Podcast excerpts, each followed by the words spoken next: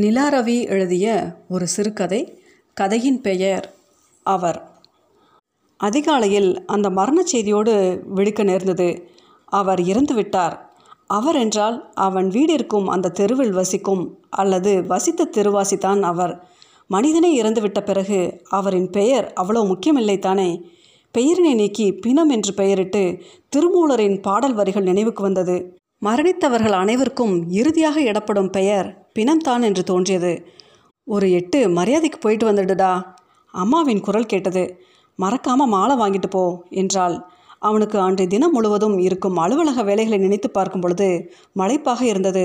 அதோடு ஏதோ நாளையே இந்த உலகத்தின் இறுதி நாள் என்பது போல் சாத்தியமோ இல்லையோ இன்றே எல்லாவற்றையும் முடித்தாகிவிட வேண்டும் என்கிற பரபரப்பில் ஒவ்வொரு நாளும் ஓட விரட்டு விரட்டு என்று விரட்டி வேலை வாங்கும் கம்பெனி பாஸின் முகம் நினைவுக்கு வந்தது. எதற்காக எல்லோரும் இப்படி காலில் சுடுதண்ணி கொட்டிவிட்டது போல் ஆளாய் பறக்கிறார்கள்? எதை நோக்கி இந்த ஓட்டம்? இறுதியில் ஒரு நாள் ஒன்றுமில்லாமல் மரணத்தி போகவா? பைத்தியக்கார உலகம் இது என்று நினைத்து கொண்டான்.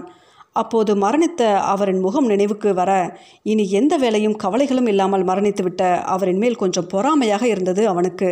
பாவம் அவர்தான் மரணித்து விட்டாரே. அவரை பார்த்தா பொறாமைப்படுவது. சாவு வீட்டுக்கு போய்விட்டு வந்து குளித்துவிட்டு அவசர அவசரமாக அலுவலகத்துக்கு ஓட வேண்டும். நமது அவசரங்கள் பிரச்சனைகள் அலுவலக பஞ்ச் கார்டு இயந்திரத்திற்கு புரியுமா என்ன? இயந்திரங்களுக்கு அடிமையாகி வரும் இந்த உலகில் மனிதர்கள் எல்லோரும் மெல்ல மெல்ல இயந்திரங்களாக மாறி வருகிற மாதிரி இருந்தது அவனுக்கு. அவசியம் போகத்தான் வேண்டுமா? என இருந்தவனுக்கு கொஞ்சம் சிரமம் பார்க்காமல் போயிட்டு வந்துடுப்பா என மீண்டும் குரல் கேட்க உடன் எழுந்து தயாராகி புறப்பட்டு போனான். கடையில் நூற்றி ஐம்பது ரூபாய்க்கு குறைவாக மாலை இல்லாததால் வேறு வழியின்றி வாங்கி கொண்டு சென்றான். அது ஒரு ரோஜா மாலை. இதழ் விருத்திருந்த பூக்கள் இன்று மாலைக்குள் வாடிவிடலாம். பூக்களின் ஆயிலும் குறைவுதானே? மனிதர்களின் ஆயிலும் அப்படித்தான் என்று தோன்றியது.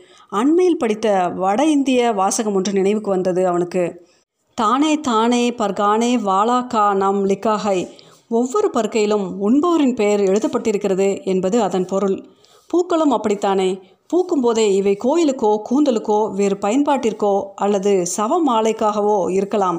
ஒருவேளை இந்த பூக்களின் மேல் அவரின் பெயர் எங்காவது எழுதப்பட்டிருக்கலாம் என்று நினைத்து கொண்டான். அந்த சிறிய வீட்டு வாசலில் கவலை தோய்ந்த முகங்களுடன் சிலர் அமர்ந்திருந்தனர்.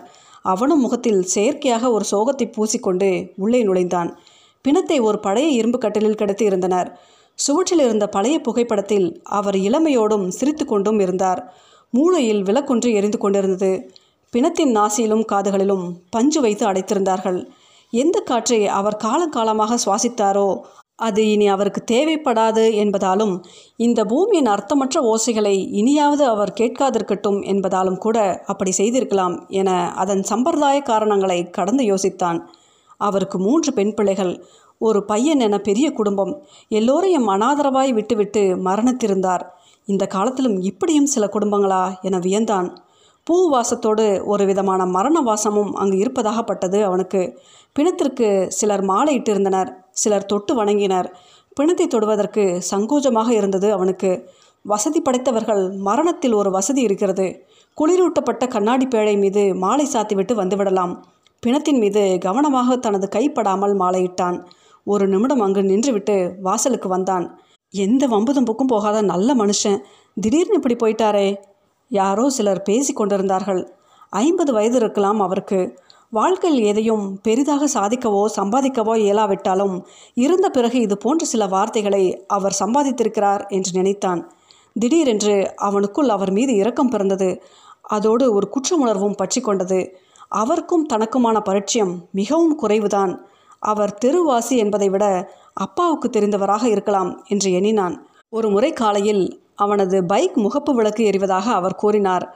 அணைத்துவிட்டு நன்றி சொல்வதற்குள் அவர் சைக்கிளில் அவனை கடந்து சென்றிருந்தார். பின்பு ஒரு கடை அடைப்பு நாளில் பெட்டிக்கடை திறந்திருக்கிறதா என்று கேட்டவரிடம் அது மட்டும் திறந்திருப்பதாக பதில் சொன்னான். அதன் பிறகு அவரை எப்போதாவது கடக்க நேர்கையில் அவர் பார்வைகளை தவிர்த்துவிட்டு சென்றிருக்கிறான். எந்த பெரிய அடையாளமும் இல்லாமல் மரணித்து போன அந்த சாதாரண மனிதனுக்கு இன்று தான் மாலை போட நேர்ந்தது. அவனை ஏதோ செய்திருந்தது. வாழும் காலத்தில் யாராவது அவருக்கு மாலையிட்டு கௌரவித்திருந்தால் அவர் எவ்வளவு மகிழ்ந்திருப்பார்? வெட்கமோ பெருவியப்போ பரவசமோ கூட அடைந்திருப்பார். வாழும் காலத்தில் கண்டு கொள்ளப்படாத ஒரு சாதாரண மனிதன் மரணித்த பின் மட்டுமே கௌரவிக்கப்படுவது வியப்பாக இருந்தது அவனுக்கு. இப்போது இத்தனை பேர் மாலையிடுவது எதற்காக? சம்பிரதாயத்திற்காகவா? மரியாதைக்காகவா? நிர்பந்தத்திற்காகவா? அல்லது தனது மரணமும் மாலையிட்டு கௌரவிக்கப்பட வேண்டும் என்ற எதிர்பார்ப்பிலா? எதற்காகவும் இருக்கலாம். எதை ஏதையோ எண்ணியபடி அங்கிருந்து புறப்பட்டான் அவன்.